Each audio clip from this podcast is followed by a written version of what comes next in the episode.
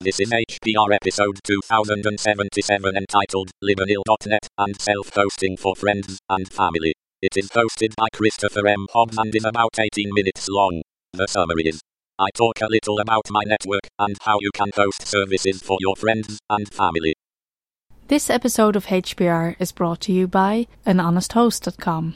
Get 15% discount on all shared hosting with the offer code HPR15. That's HPR15. Better web hosting that's honest and fair at anhonesthost.com.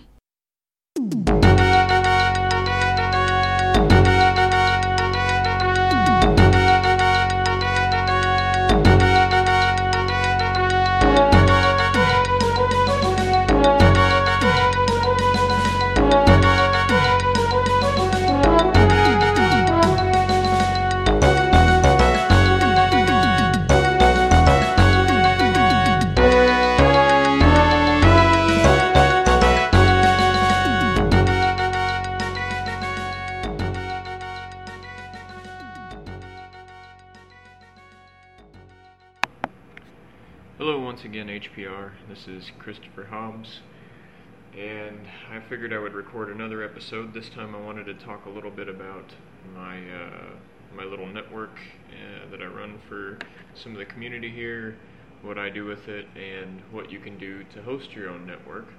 Um, you have to forgive me with the noise this time. Like Ken, I do not edit my audio, so I'm helping him in lowering the bar for production, but got a bit of an allergy thing going on, and I've got the windows open so you can hear the outside noise. Hopefully, it's not too loud. Um, at any rate, I'll get right into it. So, I run a small network uh, that can be found at libernil.net, L I B E R N I L.net. Um, I need to find a new name for it. That name is actually repurposed from uh, a little group of friends and I uh, from several years ago where we would get together and uh, work on programming projects together and eat food and just generally hang out and have a good time. But I had the domain laying around and I started to build this network, so I figured I would use that domain for the time being. Um, I guess a little bit about the network. At the top of the homepage, I've got a little text blurb that says Libernil.net is an island of pseudo freedom. This project was established in order to pursue ideals of free software, free culture, ethically sourced hardware, self hosting, and sharing with others. Generally, it consists of personal content, though some community resources reside here as well. Well, that pretty well sums it up. I used to have an entire page describing all of the reasons I started it, but the basic idea happened when I started my own GNU social instance some time ago. Uh, that instance no longer exists, mostly because uh, I ran into some problems upgrading it and just didn't have time to keep up with it. But uh, for many years, I've been running my own little servers, if you can even call them that, in my home or in other people's offices. And, and at one point in a former life, I was a systems and network administrator for a very long time. And I've always found it useful to just have servers laying around that I can build things on or use to host little network services for myself. I also found that a lot of my family and some of my friends were paying uh, pretty good prices to use virtual private servers uh, in companies where you know other people owned the hardware. Uh, they may not necessarily be running free software if they cared about that, and uh, the cost was sort of disproportionate to what they were using. So I thought, well, maybe I can host a few things for friends and family and help those people out. And it's gone pretty well. Um, there's other networks and services like this that are much larger that some of them promote self-hosting, some of them don't. One thinking about self-hosting was uh, Tilde Club. Um, somehow, I guess, using a terminal got kind of popular there for a little while, and maybe the idea of uh, small scale computing, uh, for lack of better words, got a little bit of popularity, and Tilde Club kind of jumped up, and it's people running their own little Unix networks with virtual servers and on their home machines. Excuse me.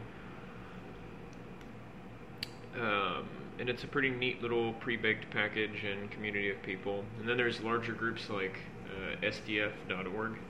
Uh, I was part of that community for a very long time, and uh, it is the I can say it's the one thing I miss when I decided to use nothing but free software. Uh, leaving that community was tough, uh, but they do have some proprietary software, or at least less than free software, um, and so I elected not to use their services. Um, when I left SDF, I had to, that's another reason why this exists. I had to find another place to host a lot of my things.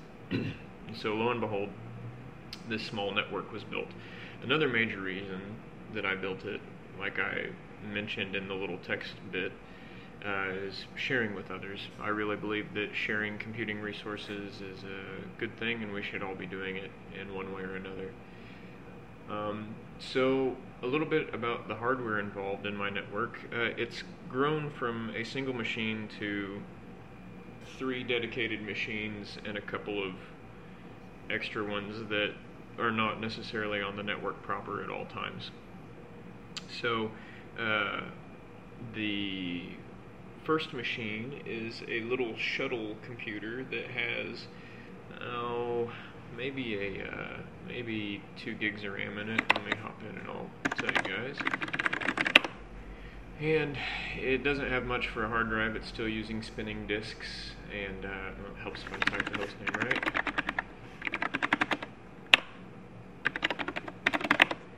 Uh, let's see.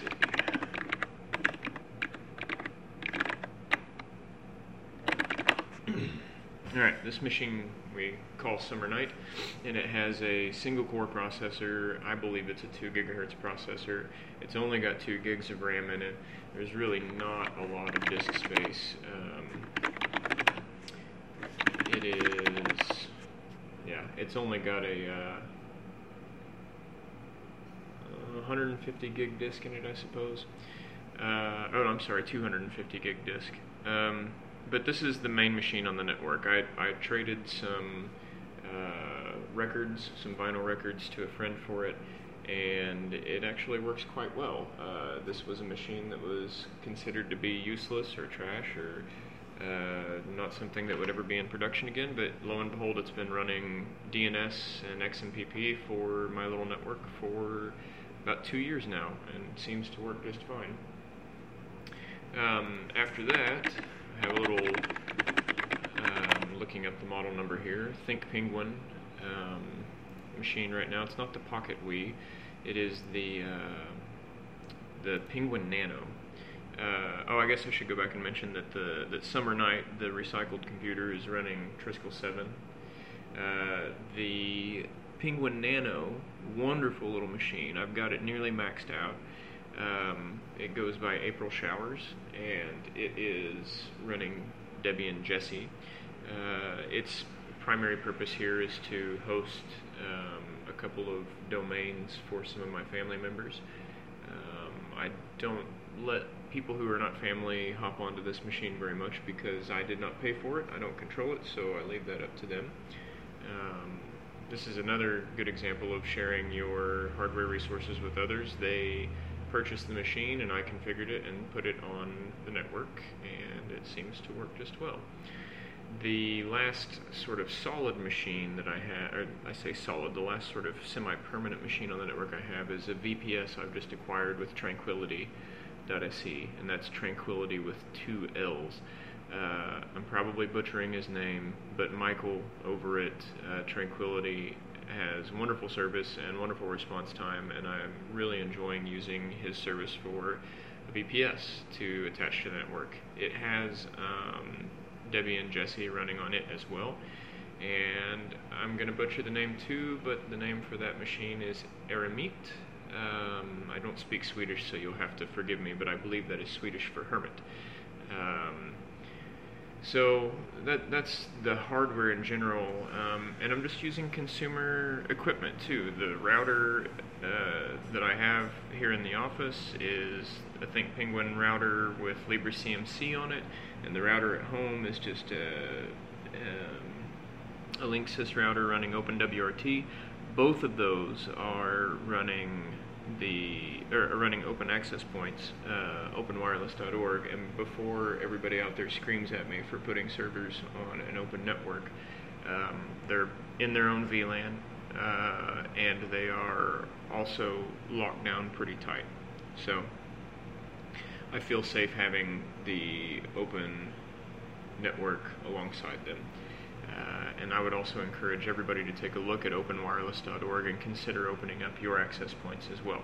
I suppose that's a topic for another show. Um, so I guess I could talk a little bit about what services I'm running uh, and who uses what on the network. So uh, across all three machines, some of my friends and family members have shell accounts where they can host their personal websites, or there's probably about a dozen users. They can host a personal website, or they just use it for file storage, or know, trying out different programming languages, whatever they want to use a shell account for.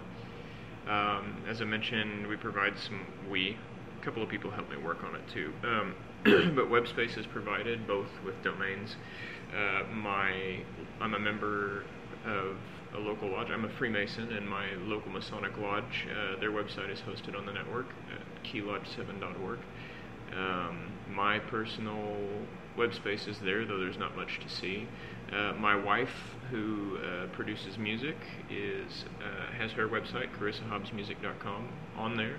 Uh, the Affordable Housing Association or Affordable Housing Authority of Arkansas uh, AHAA-inc.org is hosted there. So we have several websites that are hosted. Um, I'm running Prosody with an XMPP server, and um, far more people have Jabber accounts than have shell accounts, but that's mostly by choice. Not not my choice, but the end user's choice. So I do give people um, Jabber accounts from time to time um, and encourage the use of OTR. We have several different XEPs implemented, and everything's running smoothly there. Uh, we have had a couple of conferences, but um, people don't tend to use the conferences as often. They're more ad hoc these days. There are a couple of IRC bots running on the network, uh, keeping channels um, keeping channels in order and storing factoids. Uh, there is an experimental MediaGoblin instance at mediagoblin.libernil.net. Uh, it's closed registration, and only myself and another person are using it right now. I'm not entirely convinced I want to keep using it, um, but it's there for the time being until I decide not to. Um, in the future, I hope to host some game servers, maybe maybe like a Doom server, like a Freedoom server, or BZFlag, or Minetest, something like that that my son can connect to and I can connect to, and a couple of his friends can, and we can all play games together. Um, I'd like to host my own email again. It's been many, many years since I've done that, but uh, it's something I'd like to try again and hopefully not get blacklisted. Um, I would like to have some, some sort of data aggregation service for things like uh, local weather and machine information. We're already running Munin on the network, uh, and you can see that at a um, libernil.net slash munin, I believe. Yeah, that's the right location. And two of the machines are on there right now. I still have to get Aramit, Aramit uh, attached to that as well. Um, but more sort of, uh, I don't know, weather data. There's two physical locations for the network. Um, one is in my office that I lease in a place that we politely called the Manor. Uh, it's also been called Neckbeard Manor and Freebeard Manor in the past. A few programmers have leased offices here, and it's an old Victorian home. Really nice place. So it would be neat to gather environmental data here as well as from my home. Uh, there are a couple of non permanent machines attached to the network at my home that handle automating of backups and stuff. Uh, the users generally do not have access to those machines, however. Um, beyond that, uh, would definitely like to get a new name for the service or for the network. I'd like to utilize maybe the dot .space domain. I haven't quite figured out that yet. Um, I would also like to set up a PBX with a couple of DID lines, um, but those are all sort of pipe dreams right now. I have not really had the time to put it together. Uh, just things to consider. Uh, once in a while, we also have little community events. Uh, they're not necessarily under the name of Libernil, but because the users are generally local friends and family, uh, sometimes we get together for different things. We recently had, I say recently, last year we had a crypto party, which was a lot of fun. Uh, this year I would like to organize a uh, Freedoom LAN, um, which is another reason why I want to get a game server running. But uh, it's good to get little events organized and get people together, especially so they can see the hardware they're running on and uh, make more use of it. Um, that's that's pretty much it for the network. And the main reason I wanted to make this podcast is to sort of uh, demystify or um, I don't know encourage people to self-host. The uh, it's not that hard, and I, I, do have a lot of experience in uh, network and systems administration, but it's really not that difficult. It is a little time consuming, but usually once you set stuff up, it just runs as long as you have good backups, everything's fine. Uh, so I guess the big question then is just how do you pull this off? Well, first you need to find a machine somewhere. Can be, I mean, in my case, I just described a few minutes ago what Summer Night is running. It's a single core rig with two gigs of RAM in it. It is not a fancy machine at all. Uh, you could dredge something like that out of a dumpster. Or you could um, use a Raspberry Pi. It's not totally free hardware, but it's doable. Or even better, a Big BeagleBone Black. Get a machine, and then I would choose a good uh, GNU plus Linux distribution to use on it. Um, I personally like to use Debian. You use what you like to use. Uh, it's an excellent way to learn about configuring um, a distribution. So go ahead and install your distribution on there, and then if you can, acquire a static IP address from your um, from your uh, ISP, if that's possible. I have a business account in my office, so I'm able to get static IPs. But if you don't, uh, set up dynamic DNS. Um, uh, is where I used to do that. Um, I believe afraid.org might still do uh, free dynamic DNS and there's several other uh, locations that uh, provide let's see that provide dynamic DNS. So um, from there, once you've got that set up, and you don't have to go totally crazy with your DNS, uh, like what I've done. I've I've got uh, secondary DNS in Sweden and up in Chicago. Um, it's not the best practice in the world, but you can operate without a secondary DNS for a while. And if anybody's setting up their own self-hosting, I would be happy to provide secondary DNS for them. Um, so once you've got all that done, you're pretty well set, and you can start putting uh, putting your own network services on there, uh, and maybe host a web page or host a game server or host a chat server. There's projects like Freedombone and FreedomBox that make some of this a lot easier for you. Um, but a lot of these services are just as simple as installing the package with your distributions package manager and configuring it and telling it to go. That's about it. Um, so yeah, that's all I can think of for my network and how to get started. If anybody has questions, uh, I'll put my email address and my XMPP address in the um, show notes. Um, if you are self-hosting and you want secondary DNS, reach out to me. I'll be happy to try and host that for you. Uh, if you need a Jabber account, let me know. Uh, or if you have any questions about getting started with self-hosting, let me know that as well. I'll be happy uh, to help. The last thing is, again, I want to encourage people to record HPR episodes.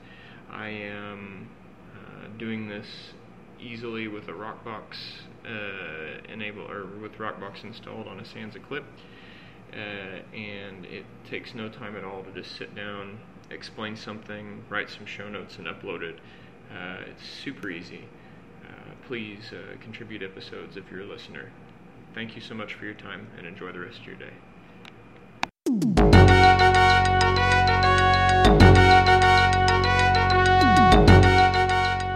You've been listening to Hacker Public Radio at hackerpublicradio.org. We are a community podcast network that releases shows every weekday, Monday through Friday. Today's show, like all our shows, was contributed by an HPR listener like yourself. If you ever thought of recording a podcast, then click on our contribute link to find out how easy it really is. Hacker Public Radio was founded by the Digital Dog Pound and the Infonomicon Computer Club and is part of the binary revolution at binrev.com. If you have comments on today's show, please email the host directly, leave a comment on the website, or record a follow up episode yourself. Unless otherwise stated, today's show is released under a Creative Commons Attribution Share Alike 3.0 license. Thank you.